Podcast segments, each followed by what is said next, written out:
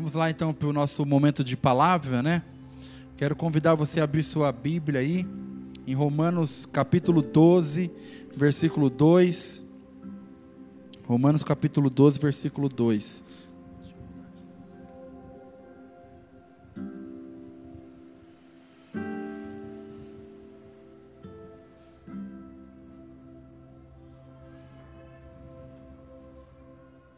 Romanos 12, 2.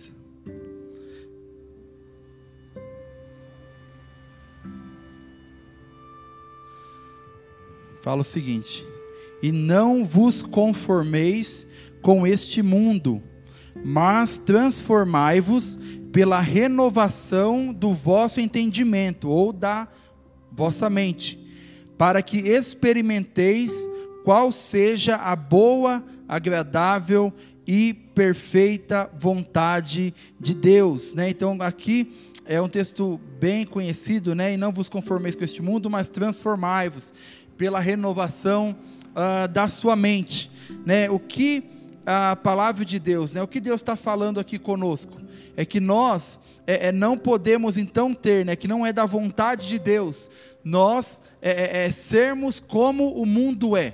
Né, nós não sermos a, a, de acordo com o padrão então desse mundo. Né, mas uma coisa que sempre quando a gente pensa né, sobre essa é, não ser como o mundo, nós sempre pensamos o quê? Primeiramente no nosso comportamento. Né? A forma em que eu me comporto, a forma em que nós vamos nos comportar. Mas, em seguida, o, o texto ele vai falar assim: ó, mas transformai-vos pela renovação do vosso entendimento, da sua mente. Então, qual é o objetivo, né, aqui desse desse texto aqui? É a transformação, né? É a transformação, é uma mudança que o Senhor de fato quer então trazer para nós, quer causar em nós, que essa mudança, então essa transformação, ela vem então de acordo com no, o renovar, né? Ah, do nosso entendimento. Então, esse fato de nós não sermos como o mundo é o resultado, então, de uma transformação de mente. Né? Então, seja, toda mudança que a gente quer causar na nossa vida, que a gente quer ter, a gente tem que, primeiro, antes de tudo, a nossa mente, ela precisa ser renovada, a nossa mente precisa ser transformada. Por quê? Não sei se você é, é, já tentou fazer algumas coisas na sua vida, e aí você fala, não, vou mudar isso aqui na minha vida, né? vou mudar tal esse, esse comportamento, esse hábito e tudo mais. E aí você começa, e aí talvez dura uma semana, dura um mês, e daqui a pouco aqui, aquilo volta de novo. Né? Por que isso voltou? Porque você focou apenas no seu comportamento, mas você não mudou na sua mente, na sua forma então de pensar. Né? Então aqui o texto fala: transformai-vos então pela renovação da sua mente. É o que te, o texto diz. Então, deixa eu beber uma água aqui. Essa transformação, gente, então, da nossa mente, né, é aquela palavra que eu tenho certeza que a maioria de vocês já ouviram, que é metanoia.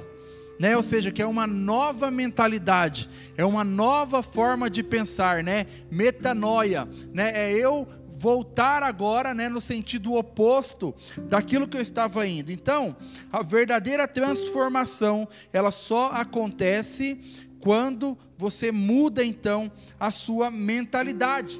Então, ou seja, eu quero ser viver uma transformação. Então, a, eu preciso não focar no meu comportamento apenas, né? É óbvio que quando você muda a sua mentalidade, o seu comportamento vai mudar. Mas não adianta você mudar o seu comportamento sem mudar a sua forma de pensar. Né? Então, como eu falei, às vezes você é uma pessoa né, ali, talvez até bem determinada e tal, e começa, e talvez a sua mudança de comportamento, ela vai durar um ano, por exemplo. Mas aí, passado um ano, você começa a fazer de novo as mesmas coisas. Então, antes de tudo, você precisa então focar na sua mente, na sua forma de pensar. E agora, por que então eu devo buscar essa transformação? E o texto ele vai falar o seguinte: para que experimenteis qual seja a boa, agradável e perfeita vontade de Deus. Então, por que eu preciso buscar essa mudança, essa transformação, para que eu possa viver então a boa, agradável e perfeita vontade do Senhor, então. Então Deus ele nos fala: se vocês quiserem conhecer e viver a minha boa, agradável e perfeita vontade, vocês então precisam ser transformados. Então, quando pensamos em mudança de mentalidade, não é, não tem a ver com mudança de comportamento, gente. Tá? Então, não é apenas você ser um cara tipo esforçado ali, né, em, em alguma coisa, mas sendo que você ainda continua pensando ah, da mesma forma antiga de ser. Então, toda mudança que acontece apenas no comportamento, ela tem prazo de validade. Prazo de validade. Ela vai ter um prazo de validade. Se a sua mente aqui, ó, não foi transformada, não foi renovada, então você não consegue, é, é, é, de fato, viver uma vida de total liberdade, sabe? De viver a plenitude daquilo que Deus tem para você. Você não consegue viver até que de fato a sua mentalidade então seja renovada. E eu achei assim. É, é, muito interessante, né, que a Tamires aqui agora nesse último momento da, de generosidade, ela, ela fez algumas declarações e eu não combinei nada com ela, não falei nada com ela mas que está totalmente é, ligado né, àquilo que uh, eu quero compartilhar com vocês hoje, que é exatamente sobre isso, sobre declarações, né, sobre aquilo que você fala, né, sobre aquilo que você diz. Então, dentro de uma, de uma forma, né, por exemplo, esses dias eu compartilhei, não lembro aonde, mas eu estava dirigindo, estava né, trabalhando, tal, indo para uma outra cidade, e aí tal, estava ali e começou tipo vir alguns pensamentos para mim que eu sabia que não tinha a ver com a verdade de Deus, então, sobre a minha mente, sobre a minha vida. E o que, que eu comecei então a fazer diante daquelas coisas que começaram a tentar, né, governar na minha mente? Eu comecei a declarar, fazer declarações sobre a verdade de Deus, né? E qual era a verdade de Deus sobre nós aqui, né? O texto que a gente leu, ele vai falar, né, é que a gente tem a mente de Cristo. A gente tem a mentalidade de Cristo. E eu comecei a falar: não, isso não tem a ver com a verdade de Deus. Eu, isso não tem a ver com a mente de Cristo. E eu comecei a falar: eu tenho a mente de Cristo. Eu tenho a mente de Cristo. Então, se eu tenho a mente de Cristo, eu tenho também os pensamentos de Cristo. Né? Os pensamentos de Cristo estão na minha mente. Isso não é os pensamentos de Cristo né? E eu comecei a falar sobre isso, eu comecei a declarar isso, até que eu percebi então que aqueles pensamentos eles foram embora. Então, o que eu quero compartilhar hoje é exatamente sobre isso, sobre essa importância, né? Eu até coloquei algum, coloquei dois pontos aqui. É, que eu queria que hoje a gente pudesse entender, né? talvez depois a gente vai ter uma continuidade, mas hoje eu queria falar sobre é, é, dois pensamentos né, é, sobre que nós devemos declarar constantemente. Né? E se a gente, não sei se você já, já, já viu isso, mas dizem aí os estudos que 80% daquilo que a nossa mente fala para nós são coisas negativas. 80% da, daquilo que a sua mente está constantemente falando para você são coisas negativas. São tipo, ai, você não vai conseguir, isso aí não vai dar certo, sei lá, aquelas pessoas elas não gostam de você, sabe? É, é, é, é você não vai ter condições de fazer isso, isso não é possível. Então, 80% das coisas que a nossa mente fala para nós são então coisas negativas. Agora, como eu falei, para vencer essas vozes negativas da nossa mente, nós precisamos então combater com as declarações da verdade de Deus sobre nós. Então, por exemplo, a sua mente ela fala assim: "Olha, isso não não é possível para você". Mas o que que a verdade de Deus, o que que a palavra de, de Deus ela fala? Não. Todas as coisas eu posso naquele que me fortalece. Né? Então, ou seja, eu preciso então declarar a verdade de Deus então sobre a minha mente. Amém? Então, Hebreus, eu quero ler com você Hebreus capítulo 11, versículo 3.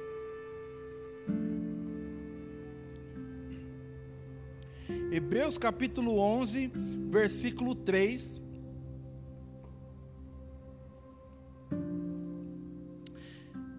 diz o seguinte: pela fé, entendemos que todo o universo foi formado pela palavra de Deus. Assim, o que se vê originou-se daquilo que não se vê. Pela fé, entendemos que todo o universo foi formado pela palavra de Deus. Assim, o que se vê originou-se daquilo que não se vê. Então, primeira coisa, como que nós sabemos então que Deus ele criou o universo? Pela fé.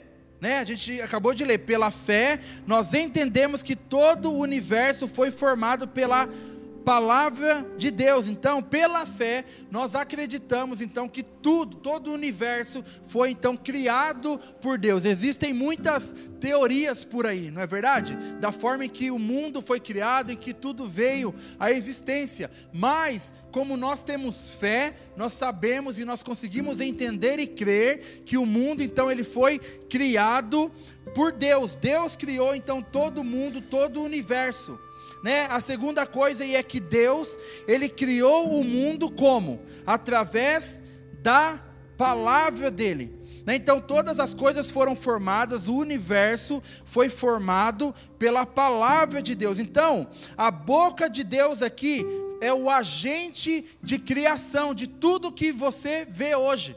Tudo então foi criado através de declarações. Né? Deus então ele ele fez com que todas as coisas viessem a existir com a boca dele. E a segunda coisa fala: o que se vê originou-se, a terceira, né? O que se vê originou-se daquilo que não se vê. Ou seja, tudo que você enxerga, tudo que nós enxergamos hoje, não veio de algo visível, mas veio de algo invisível. Tudo que nós vemos hoje, né? A, a, é, não era, era, eram coisas que não podia se ver, porque Deus então trouxe a existência, né, é, a partir de coisas invisíveis. Então, isso é o que nós precisamos entender, então, né? Que nós precisamos então ter fé que Deus é aquele que criou todas as coisas e que todas as coisas foram criadas por Deus por meio da palavra dele e a palavra de Deus então fez com que aquilo que não podia se ver pudesse ser visível. Deu para entender até aí? Então, essa é a importância, né, de nós declararmos, de nós lançarmos declarações. Agora o texto de Salmos, capítulo 14, versículo 1.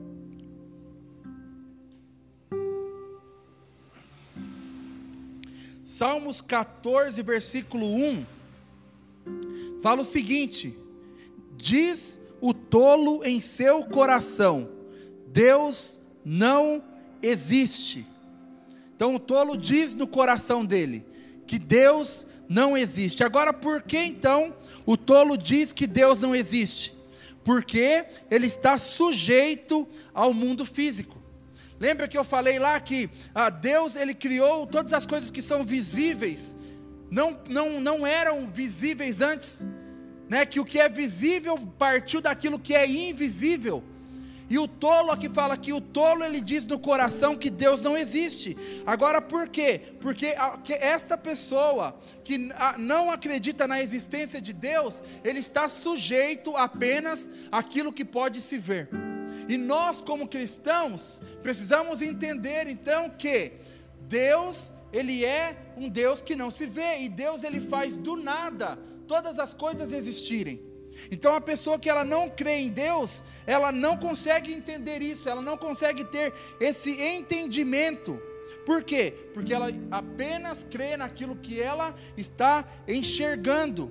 Então nós precisamos crer que o mundo espiritual é mais real que o mundo físico. Então essa é a nossa primeira declaração hoje, que você precisa declarar na sua vida Todos os dias, todos os dias você precisa falar isso. Eu creio que o mundo espiritual é mais real que o mundo físico. Amém? Então vamos falar isso? É, hoje a gente está falando de declaração, então hoje eu vou forçar vocês a falar, tá? E, de, e quando a gente fala de declaração, declaração não é algo que você faz na sua mente. Declarar você precisa verbalizar. Né? Voltando lá no que a gente falou no começo, quando Deus ele começa a criar o mundo, ele não pensa, haja luz. Ele, ele, ele diz, ele verbaliza, haja luz e houve luz. Então é assim que as declarações elas funcionam. Amém? Então vamos lá, vamos fazer essa primeira declaração. Então repita aí comigo. Eu creio que o mundo espiritual é mais real que o mundo físico. Amém? Então, seja aquilo que está no espiritual, né? Ele é muito mais real do que aquilo que você está vendo hoje. Então, as nossas circunstâncias físicas, elas estão sujeitas às verdades espirituais. As pessoas, né, agora quem consegue acreditar nisso? Quem consegue entender isso? Apenas aquelas pessoas que nasceram de novo. Apenas aquelas pessoas que têm o Espírito Santo dentro dela, aquela pessoa que nasceu de novo, né, que recebeu o novo nascimento. E 1 Coríntios capítulo 2, versículo 14,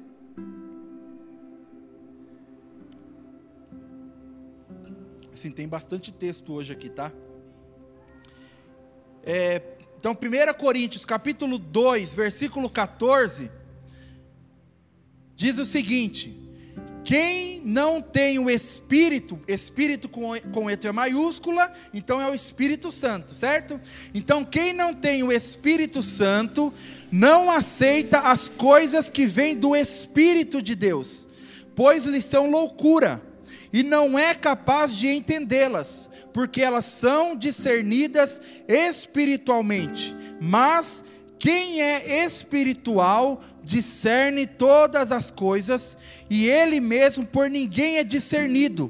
Pois quem conheceu a mente do Senhor para que possa instruí-lo, nós, porém, temos a mente de Cristo. Então, como que eu consigo entender, né? É, é discernir então esse mundo espiritual, gente, por meio do Espírito Santo. Então, agora, por exemplo, não sei se você já teve a experiência de tentar explicar alguma coisa do reino de Deus, uma coisa espiritual, para alguém que não acredita.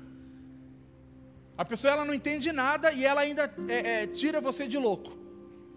Não é verdade? Ela acha que, não, você está, tá, sei lá, está viajando, isso aí não existe. Por quê? Porque ela ainda não tem o Espírito Santo dentro dela. Então, quem não tem ainda o Espírito Santo dentro dela, ela não consegue ter esse entendimento, então, do mundo espiritual. Então, se você fala para ela, olha, o mundo espiritual é mais real do que o mundo físico, aquilo que você não vê é mais real do que aquilo que você vê, dificilmente ela vai de fato acreditar no que você está falando, por quê? Falta o Espírito Santo dentro dela. Sem o Espírito Santo, ela não consegue então ter esse discernimento, é o que a gente acabou de ler. Quem não tem o Espírito Santo, o Espírito de Deus, não aceita as coisas que vêm então do Espírito. Por quê? Porque somente por, pelo Espírito é possível então discernir aquilo que é espiritual. Amém?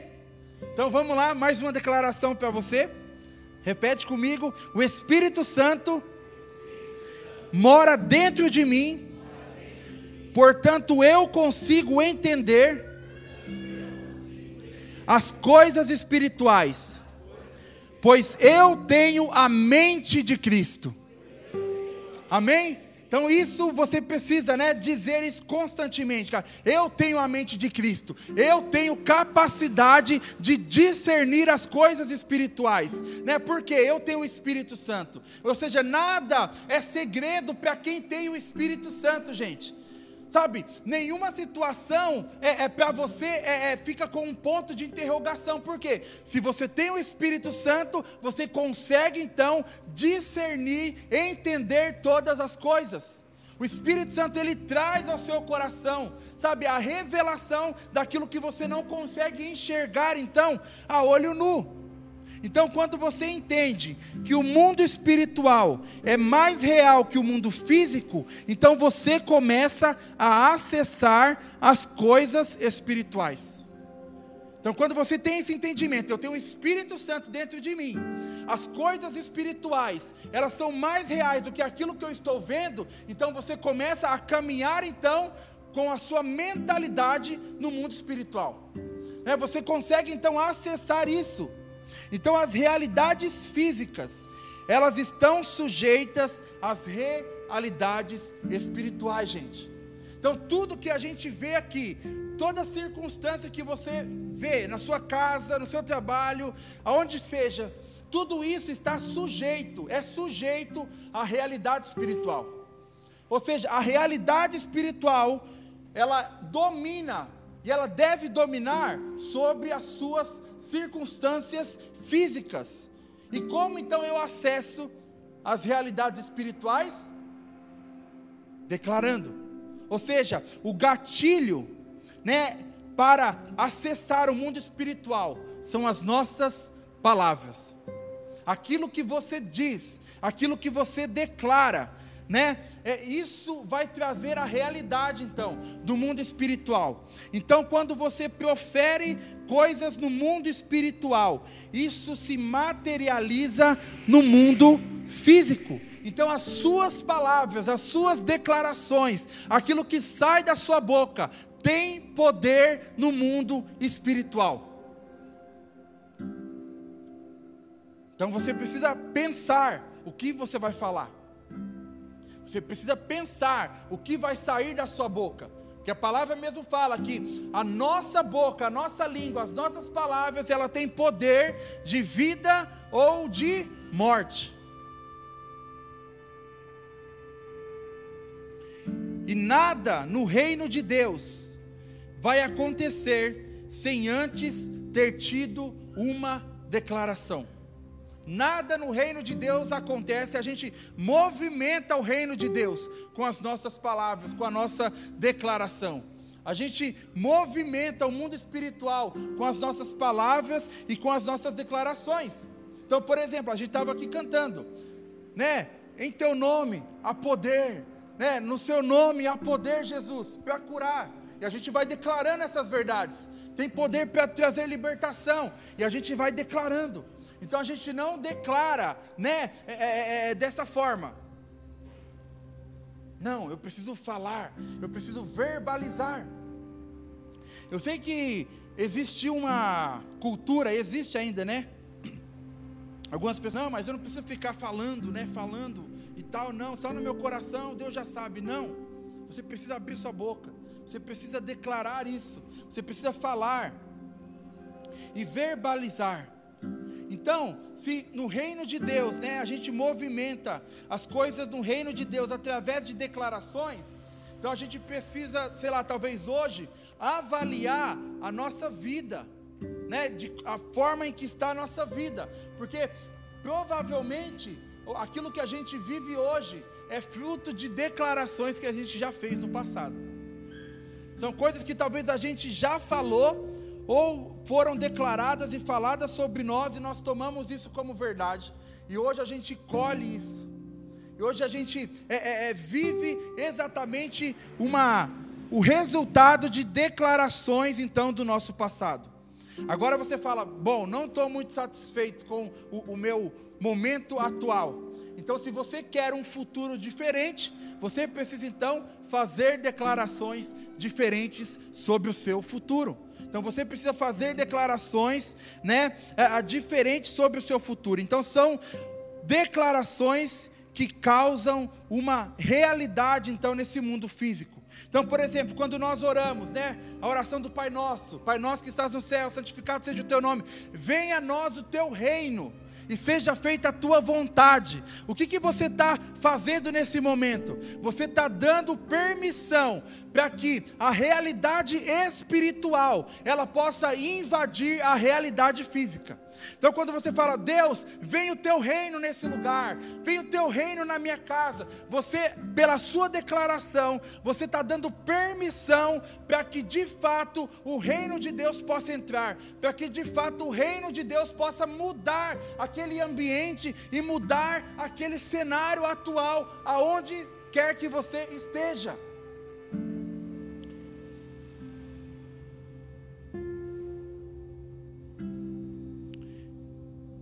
E aí quando você, sei lá, por exemplo, você está lá no seu quarto, você está orando no seu quarto, né? Você está orando, orando, orando, orando. E aí de repente você está pedindo para Deus, né? Pedindo, pedindo, pedindo lá, Senhor, abençoa meu esposo, abençoa minha esposa, abençoa os meus filhos e tal. E chega um momento que você sente assim que parece que o, o ambiente mudou, né? Tipo assim, você não está mais sozinho. Tipo, a presença de Deus está ali. Esse momento, gente, não é mais um momento de você ficar pedindo. Inclusive eu peço, Senhor Deus, dá um microfone sem fio para mim. Parar de enroscar o pé aqui. Eu declaro o microfone sem fio. Então você está orando lá, você está pedindo ao Senhor, pedindo ao Senhor, até que chega um momento onde você sente a presença de Deus naquele, no, no seu quarto, ali onde você está. Esse então não é o momento mais em que você pede, mas esse agora é o momento onde você começa a declarar. A presença do Senhor vem, a presença do Senhor enche o ambiente que você está. Então ali você começa a lançar declarações e declarar o reino de Deus e declarar a verdade do Senhor. Por quê? De onde eu tiro isso? De Gênesis capítulo 1, versículo 2. Gênesis capítulo 1, versículo 2 fala assim: Era a terra sem forma e vazia, trevas cobriam a face do abismo, e o Espírito de Deus se movia sobre a face das águas. Versículo 3 fala: Disse Deus: haja luz, e houve luz. Então o texto fala: que a terra era sem forma vazia, o Espírito Santo estava pairando ali, e depois Deus fala: disse Deus, haja luz e houve luz. Então, ou seja, quando o Espírito Santo ele está pairando sobre você, sobre um lugar, sobre uma situação, você então declara a verdade do Senhor. Você então declara a verdade do Senhor. Não existe é, é, momento melhor para você fazer declarações quando o Espírito Santo está pairando. Porque isso tem poder, isso muda. Olha só o cenário.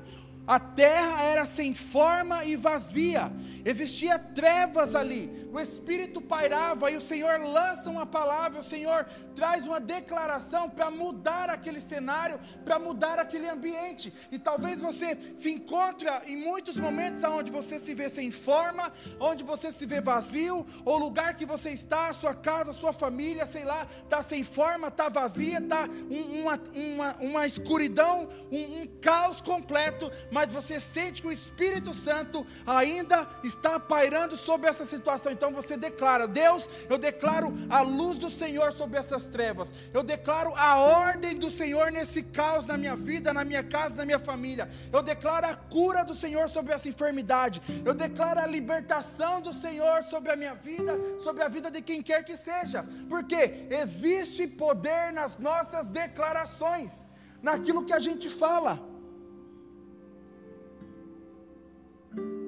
Jesus, ele fazia isso. Ele falava: Olha, ele chegava num lugar e ele falava: O reino de Deus está aqui. É chegado o reino de Deus. E aí, sei lá, as pessoas falavam: Mas cadê? Eu não estou vendo o reino de Deus. Eu não estou vendo o reino de Deus. Mas ele declarava: O reino de Deus está aqui. E aí, daqui a pouco, ele começava: cura um paralítico, cura um cego. Ele começa a curar, ele começa a manifestar ali através da palavra dele, o poder de Deus.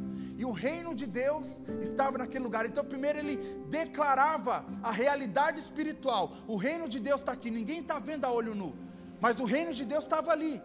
E quando ele traz essa realidade que ninguém está vendo, ele começa a declarar para que essa realidade que ninguém via, agora passe a ver. As pessoas não viam o reino de Deus, mas agora ele traz o reino de Deus.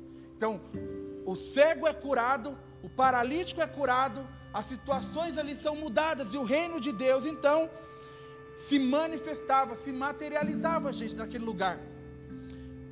E o que é então o reino de Deus? Romanos 14, 17 fala: Pois o reino de Deus não é comida e nem bebida, mas justiça, paz e alegria no Espírito Santo. Então, o que é o reino de Deus?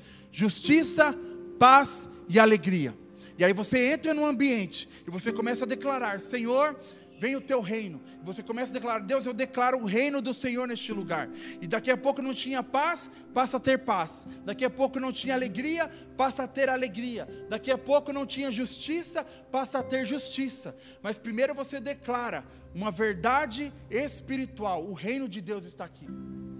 O reino de Deus está aqui.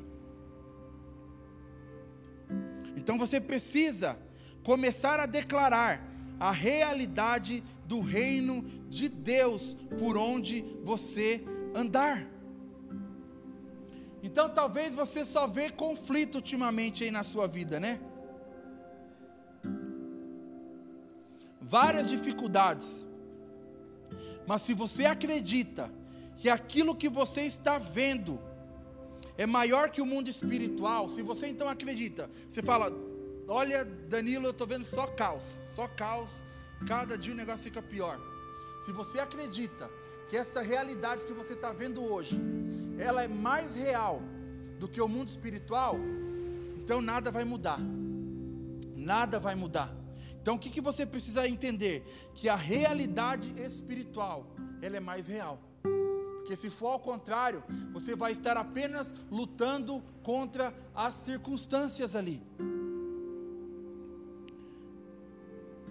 Então, quando você entrar em um ambiente onde você se sente, onde você sente, né, que aquilo não está condizente com a realidade no reino de Deus, você não pode reagir a isso. E as pessoas que têm os olhos apenas na, na, na, circunstância, na realidade terrena, elas vão apenas ficar o quê? Reagindo àquela circunstância. Você vai ficar sempre lutando aquela circunstância, não está bom. Você vai ficar lutando contra aquela circunstância. Você não pode reagir contra essas circunstâncias. Você precisa, sabe, declarar no mundo espiritual isso. Então não reaja às circunstâncias terrenas, mas responda no mundo espiritual, gente. A palavra fala que a nossa luta não é contra a carne, não é contra o sangue, mas a nossa luta é no mundo espiritual. Então você não vai brigar com aquela pessoa. Por quê? Porque existe algo que não se pode ver a olhos nus atrás daquela briga, daquela discussão. Então você responde no mundo espiritual. Você não reage àquela circunstância. Você não grita naquela circunstância. Você não briga naquela circunstância. Você reage espiritualmente. Essa não é a verdade de Deus. Esse não é o reino de Deus. Então eu vou agora acessar e brigar nas regiões celestiais. É nesse lugar, é nesse lugar que você não vê humanamente, mas pela fé você vê, e é nesse lugar que você vai brigar e trazer. Eu falei a semana passada, né, sobre oração. Não sei se foi a semana passada, mas eu falei sobre oração sobre orar. E o que é oração? A oração é, é, é quando você acessa o mundo espiritual e você traz isso para a realidade. Então eu estou vendo uma, uma, uma, um problema ali. Eu não vou reagir a esse problema. Eu vou entrar para o meu quarto. Eu vou brigar espiritualmente lá. Porque a minha luta não é contra a carne, não é contra o sangue, mas é no mundo espiritual. Estão entendendo? Amém? Estão entendendo, gente? Isso, obrigado. Então, gente, só responda espiritualmente. Então, só responda espiritualmente. Sabe, eu, eu cresci com minha mãe falando várias vezes, né? Que é, é, a gente vence luta é na oração. Várias vezes eu estava meio atribulado, né? E aí ela lavando louça, ela falava, Danilo, lá na cozinha ela falava, Danilo, crente ganha luta é na oração. Crente ganha luta é na oração, né? E eu cresci com essa com essa frase. Hoje eu entendo isso, que nós vencemos na oração, gente.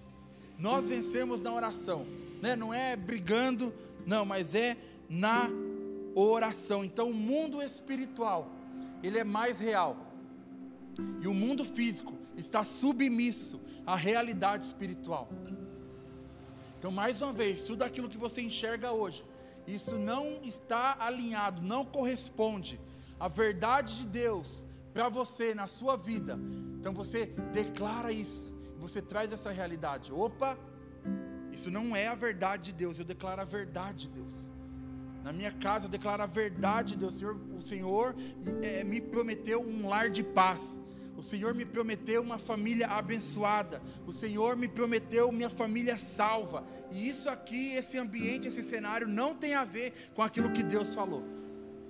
Amém? Então não reaja fisicamente, né? Mas responda espiritualmente. Uma outra coisa que você precisa entender, que você tem promessas de Deus na sua vida. Né? Você é uma pessoa que carrega promessas de Deus. O Senhor tem promessas para você. O Senhor tem promessas para cada um de nós aqui. Né? O Senhor ele tem promessa para todos nós, como Brasil, como São Paulo, como Sorocaba, como Igreja Ruá. Mas o Senhor também tem promessas para você de forma individual.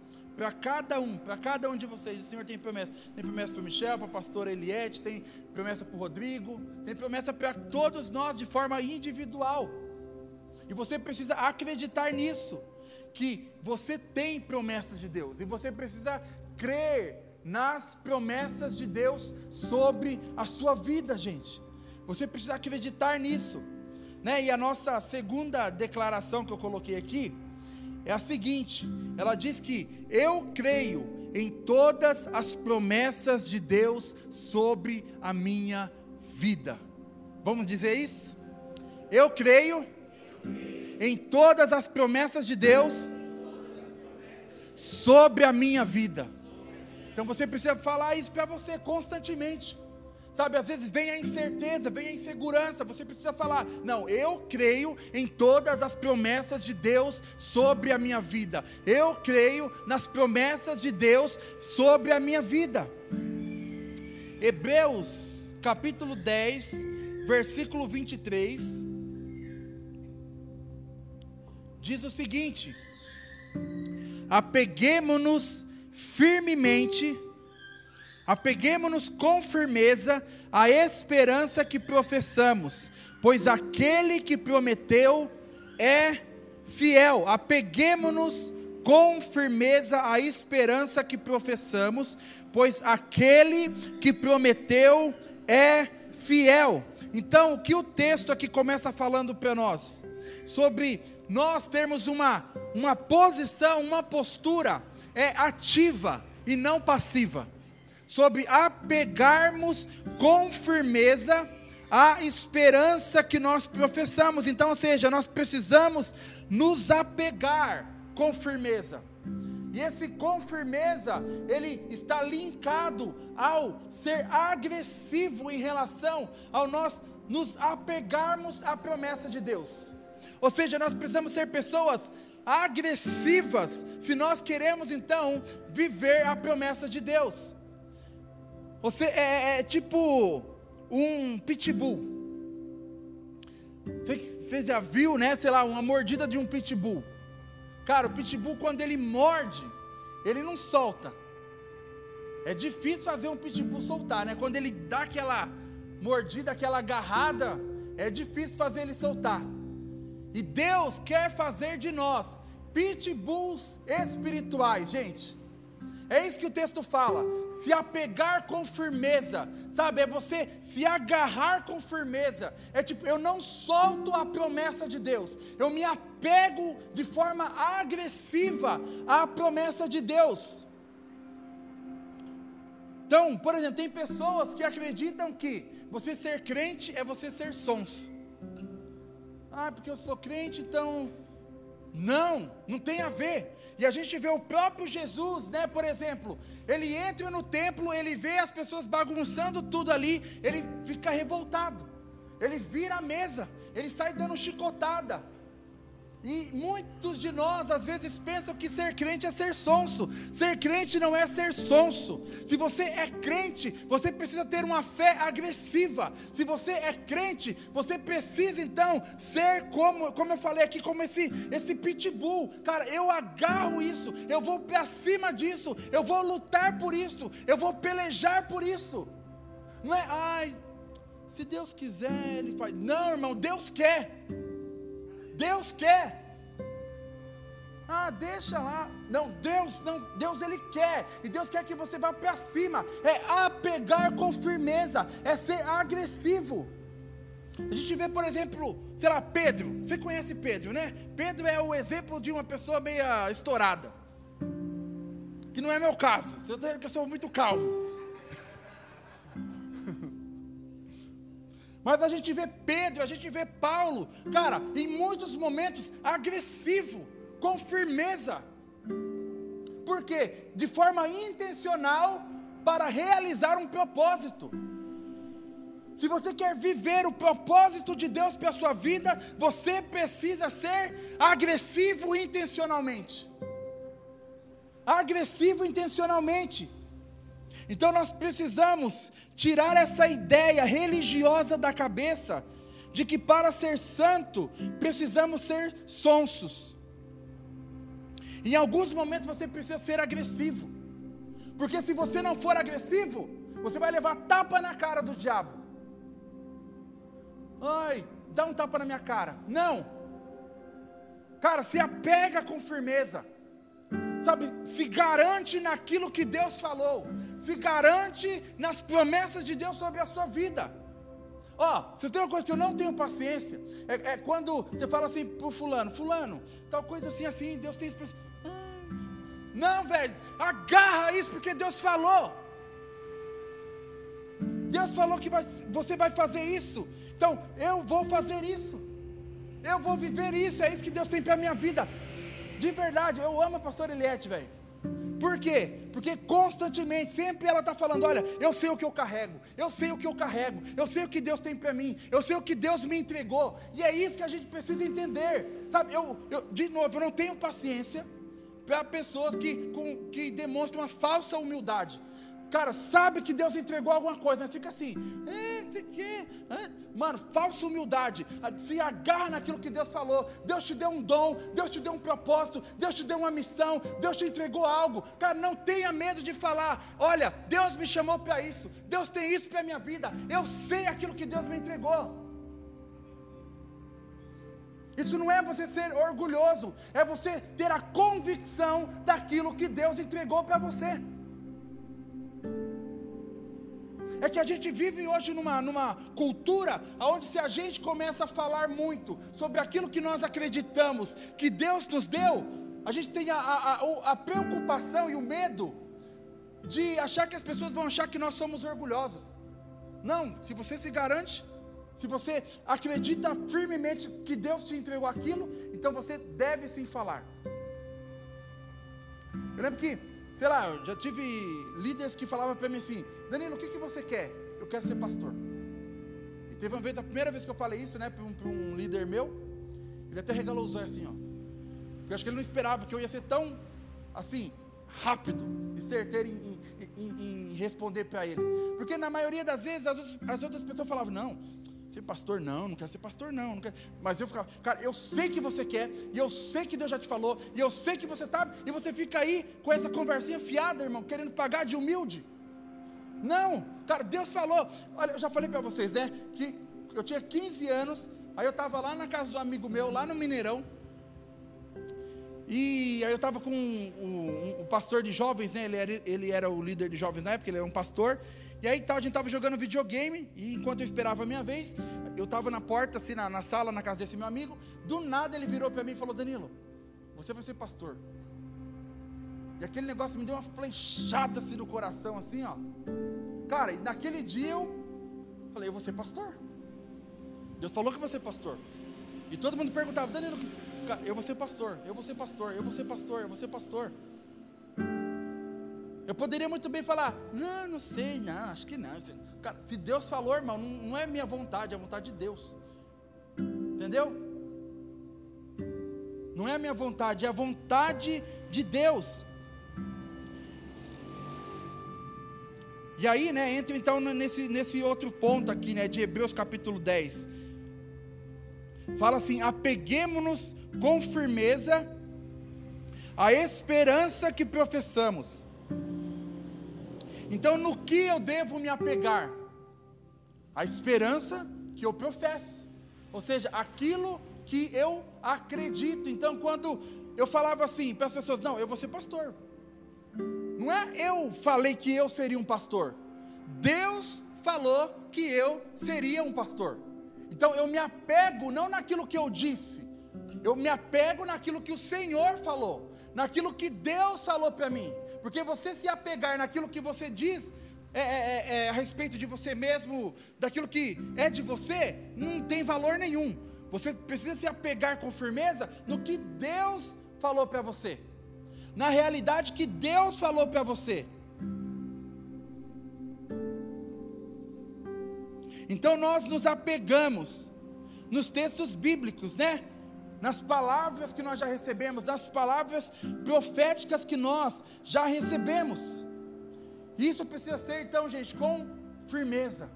Eu amo, né, o texto de Gênesis 32 quando fala de Jacó. Gênesis 32, versículo 24. Fala o seguinte: E Jacó ficou sozinho. Então veio um homem que se pôs a lutar com ele até o amanhecer. Quando o homem viu que não poderia dominar Jacó, tocou-lhe na articulação da coxa, de forma que o deslocou enquanto lutavam. Então o homem disse: Deixe-me ir, pois o dia já desponta. Mas Jacó lhe respondeu: Não te deixarei ir, a não ser que me abençoes. O homem lhe perguntou: Qual é o seu nome?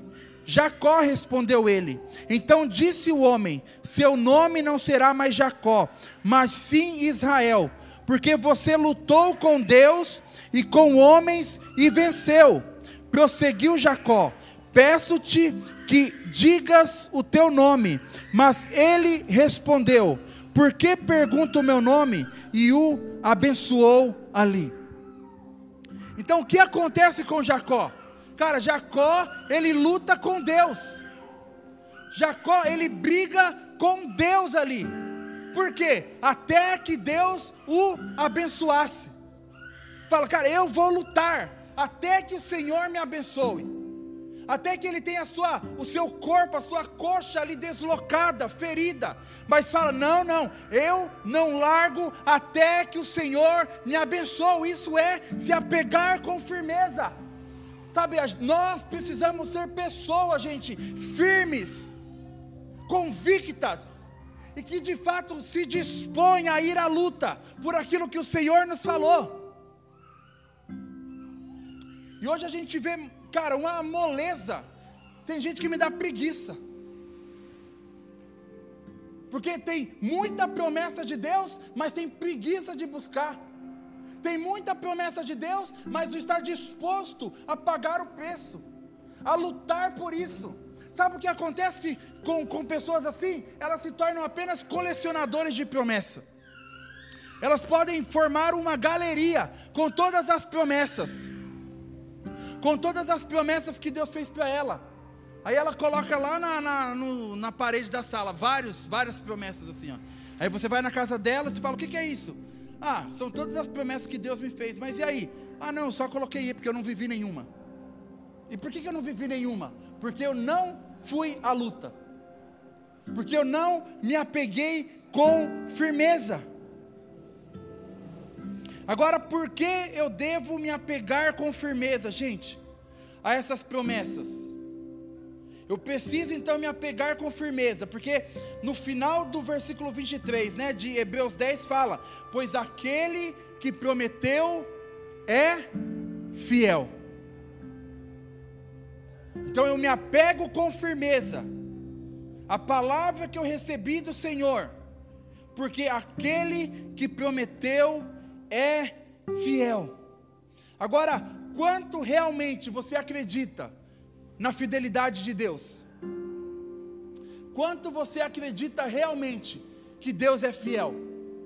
Você acredita realmente que Deus é fiel? Ou sei lá, talvez você apenas coloca lá é um adesivo no seu carro escrito Deus é fiel. Ou você faz o cartãozinho da sua empresa e coloca lá embaixo Deus é fiel. Ou você de fato acredita, Deus é fiel e por isso eu me agarro com firmeza. E por isso eu não abro mão, e por isso eu não baixo a guarda. Por quê? Porque fiel é o que prometeu. Então é necessário ter convicção que Deus é fiel, ou então eu não terei forças para me apegar firmemente à promessa dEle. Então, o que me faz ter força, gente, para de fato me apegar à promessa de Deus? É eu ter fé. Se eu não tenho fé, eu não me apego com firmeza. E aí, Romanos capítulo 10, versículo 18.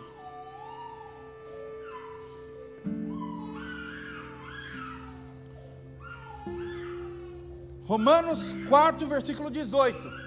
Isso é se apegar com firmeza. Não quero, não quero, não quero. Né? Isso é se apegar com firmeza, aprende.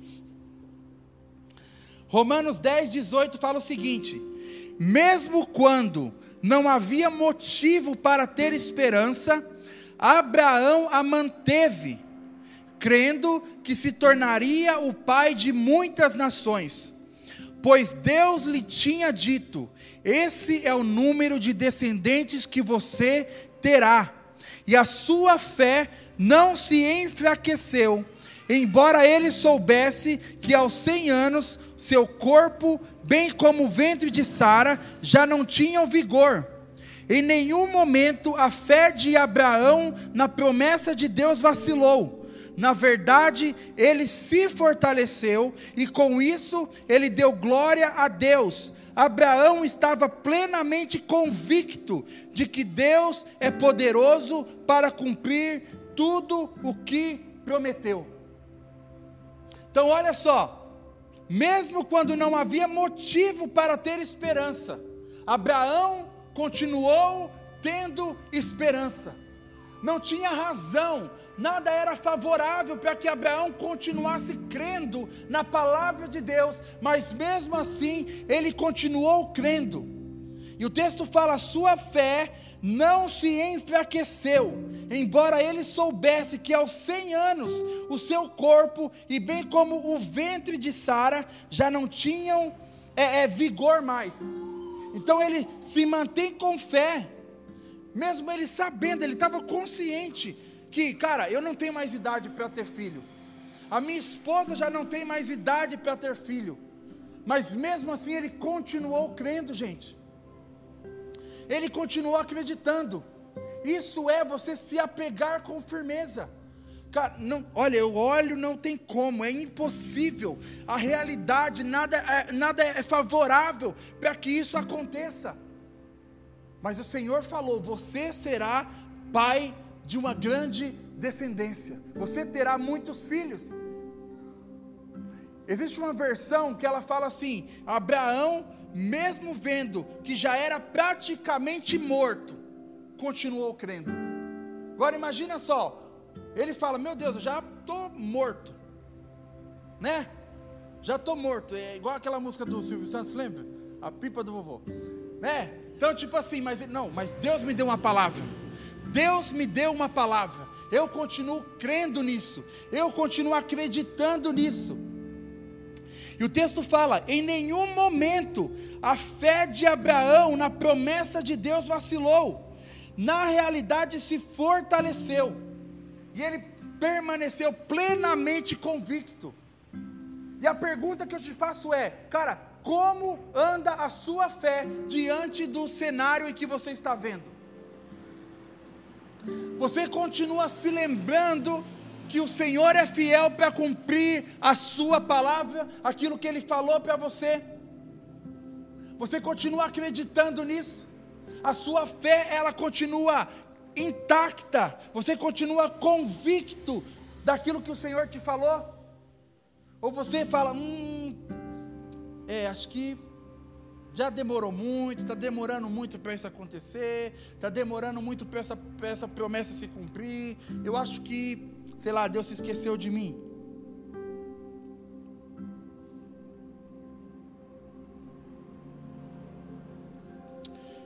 E em 2 Coríntios capítulo 1, versículo 20, fala assim: porque todas as promessas de Deus são nele, sim, e por ele o amém. Todas as promessas de Deus são nele, nele quem? Em Jesus, são sim e amém. Então, em Jesus, todas as promessas têm um sinal verde para nós. É o sim, é o sinal verde, ó, está liberado. Você está nele, se você está nele, então você tem esse sim ao seu favor. Ah, Deus me deu uma palavra, Deus me deu uma promessa. Você está em Jesus, então você tem um sinal verde para essa promessa. Então você tem um sim e um amém de Deus. Olha, está liberado, assim seja.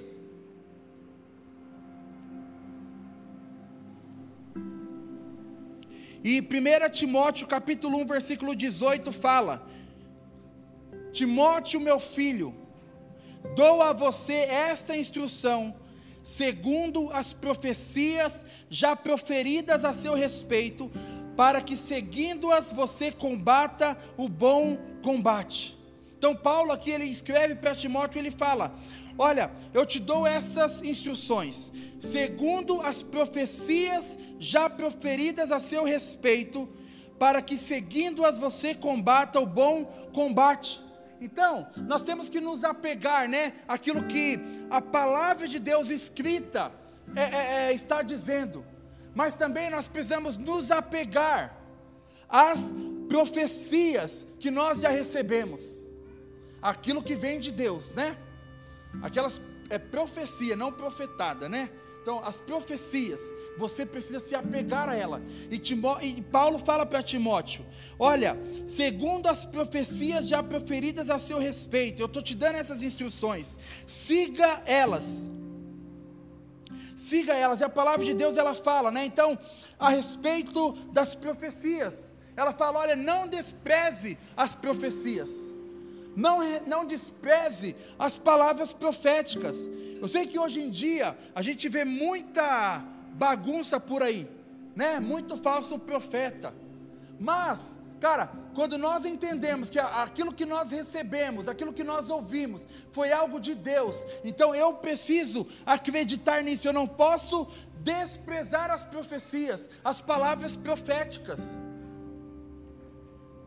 Provérbios 29, 18 fala o seguinte: Não havendo profecia, o povo se corrompe, mas o que guarda a lei, esse é feliz.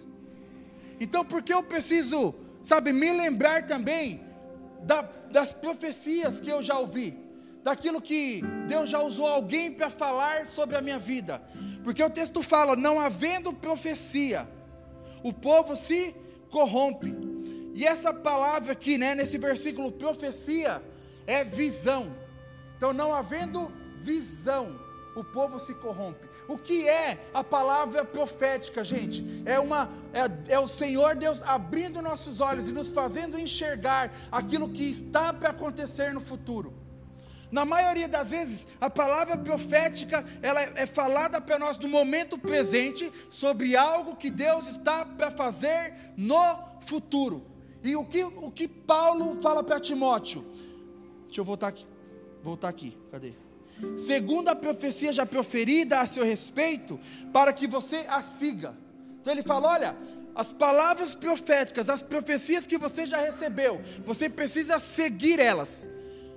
Palavra profética, gente, não vai se cumprir, não se cumpre na nossa vida se nós apenas ouvirmos ela. Sei lá, estou no culto, estou em algum lugar, Deus usou alguém, veio alguém falou comigo, olha tal, isso, isso, isso, isso. Eu ouvi.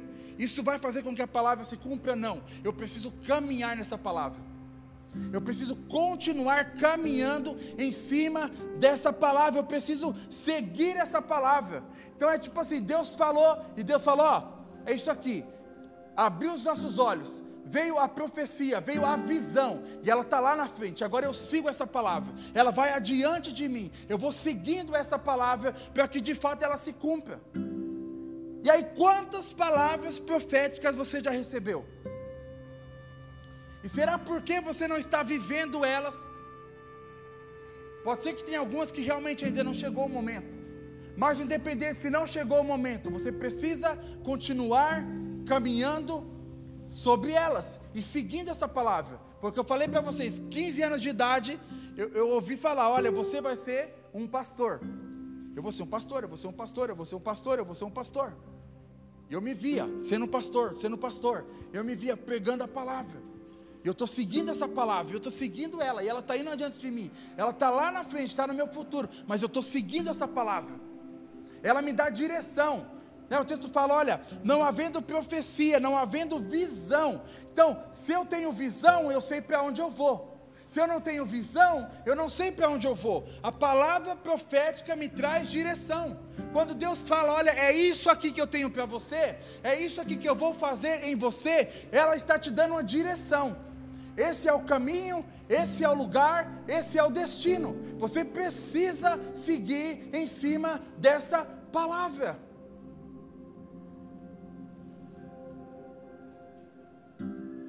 Até que ela se cumpra. A gente vê hoje muita gente revoltada. Não, eu saí da igreja, eu abandonei, porque uma vez uma pessoa falou isso, isso para mim, isso não aconteceu. Mas será que você não se esqueceu dessa palavra? Será que talvez não chegou o tempo? Porque é algo que se diz no presente, mas que está relacionado ao futuro.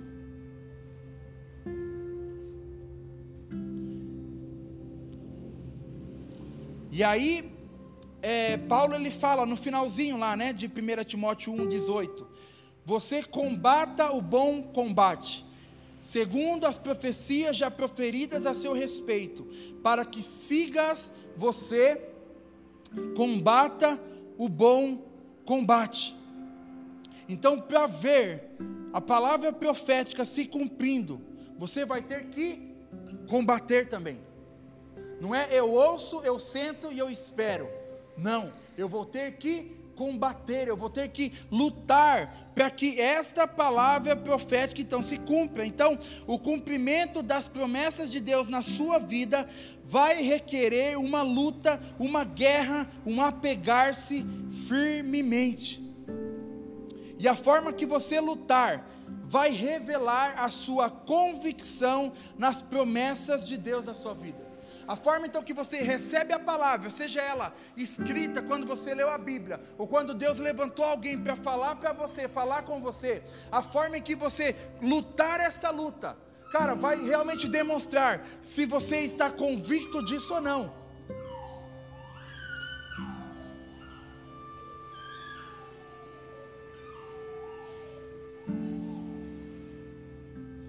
Então você, né? Você acredita que Deus ele é fiel para cumprir tudo aquilo que ele falou? Porque se você acredita, você luta por isso. Se você acredita, você luta por isso. Se você acredita que Deus é fiel para cumprir, você vai combater você vai se agarrar, você vai caminhar, sabe, é, é, convicto disso. Nada, nada, nada rouba essa verdade de você, nada rouba isso de você, nada rouba essa palavra de você, não importa quanto tempo passe. É você é, é sendo o Jacó, eu vou lutar por isso, eu vou pelejar por isso, até que isso aconteça, até que isso se torne realidade. Então você precisa hoje, sabe, lição de casa para você essa semana. Você vai começar a notar tudo aquilo que Deus já falou para você. O que Deus falou sobre a sua família, o que Deus é, falou sobre a sua vida. Qual foi as palavras que você já ouviu? É a lição de casa. Você vai anotar tudo isso. Cara, e você vai começar todos os dias a se lembrar disso. Todos os dias você vai declarar: olha, o Senhor me prometeu isso na minha família, então eu declaro isso. Deus, eu declaro isso na minha vida, eu declaro isso na minha família. O Senhor declarou que toda a minha casa seria alcançada, seria salva. Eu declaro toda a minha casa salva, toda a minha família salva. O Senhor declarou que o Senhor iria me usar para pregar a palavra tal. Eu declaro, Senhor Deus, que as portas vão se abrir, que o Senhor vai me levar aos lugares. Eu declaro a palavra do Senhor transbordando sobre a minha vida. Isso você precisa fazer.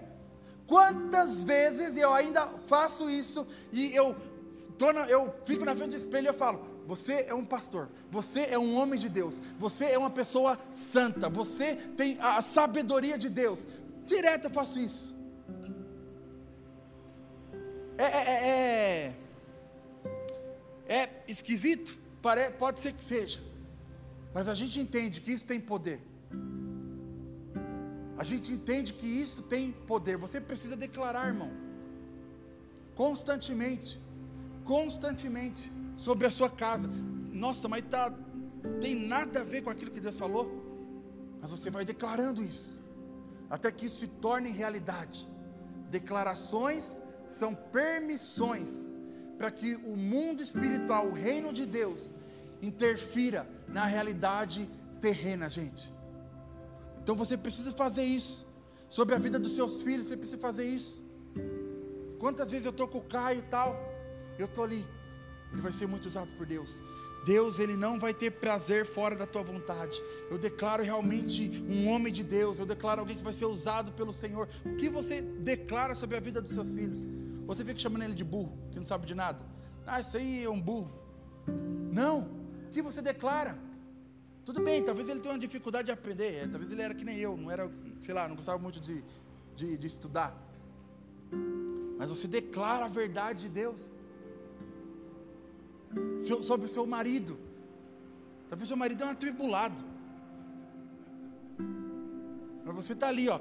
Deus, eu declaro, meu esposo, ele é um homem de Deus. Ele é alguém que carrega o teu Espírito Santo. Ele é alguém que é, é, é tem a sabedoria do Senhor para direcionar a nossa casa, para cuidar da nossa casa, para educar os nossos filhos. Eu declaro que meu esposo, ele é um homem de fato, onde ele é um bom exemplo para os meus filhos. Não importa se não seja é, é, seja difícil de acreditar, mas declare pela fé, pela fé, porque tudo que nós vemos hoje partiu de algo que nós não víamos.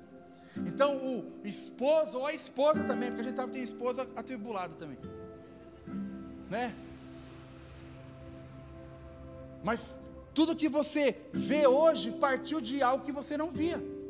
Então talvez você não vê o seu esposo, talvez você não vê os seus filhos, talvez você não vê a sua esposa dessa forma, mas você declara isso pela fé, sabe, pela fé, e não é palavra motivacional, não, é o que eu falei aqui, nós nos apegamos àquilo que o Senhor diz, a verdade de Deus, a vontade de Deus para cada um de nós, então é isso que nós precisamos entender. Primeira coisa, o mundo espiritual é mais real que o mundo físico. É mais real e o mundo espiritual ele tem poder sobre o mundo físico. O mundo físico está sujeito ao mundo espiritual. E a segunda coisa é eu creio em todas as promessas de Deus para a minha vida e porque eu creio nisso eu me apego firmemente. Eu vou me apegar, eu vou me agarrar nisso. Amém, gente?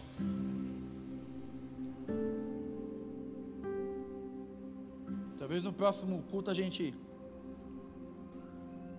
fala mais algumas coisas. Mas isso que eu, eu quero que você entenda hoje. Muda hoje a sua forma de pensar. Você tem o Espírito Santo.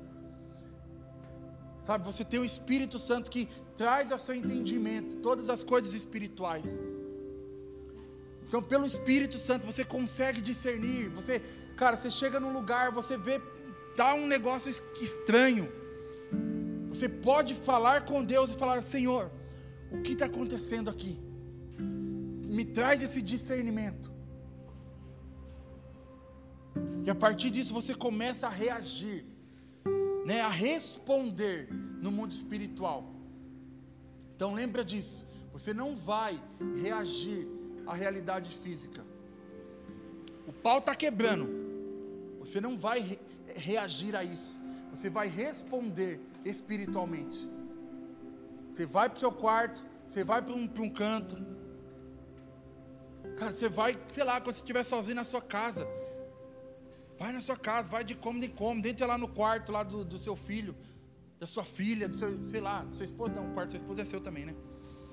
Você entra lá, irmão, e vai declarando, vai expulsando todo demônio, urucubaca, sei lá, tudo, e declarando o reino de Deus, e declarando a verdade de Deus, por onde você for, Por quê? Porque existe poder. E tudo que nós vivemos são resultados de declarações que nós fazemos ou deixamos de fazer também, né? Amém?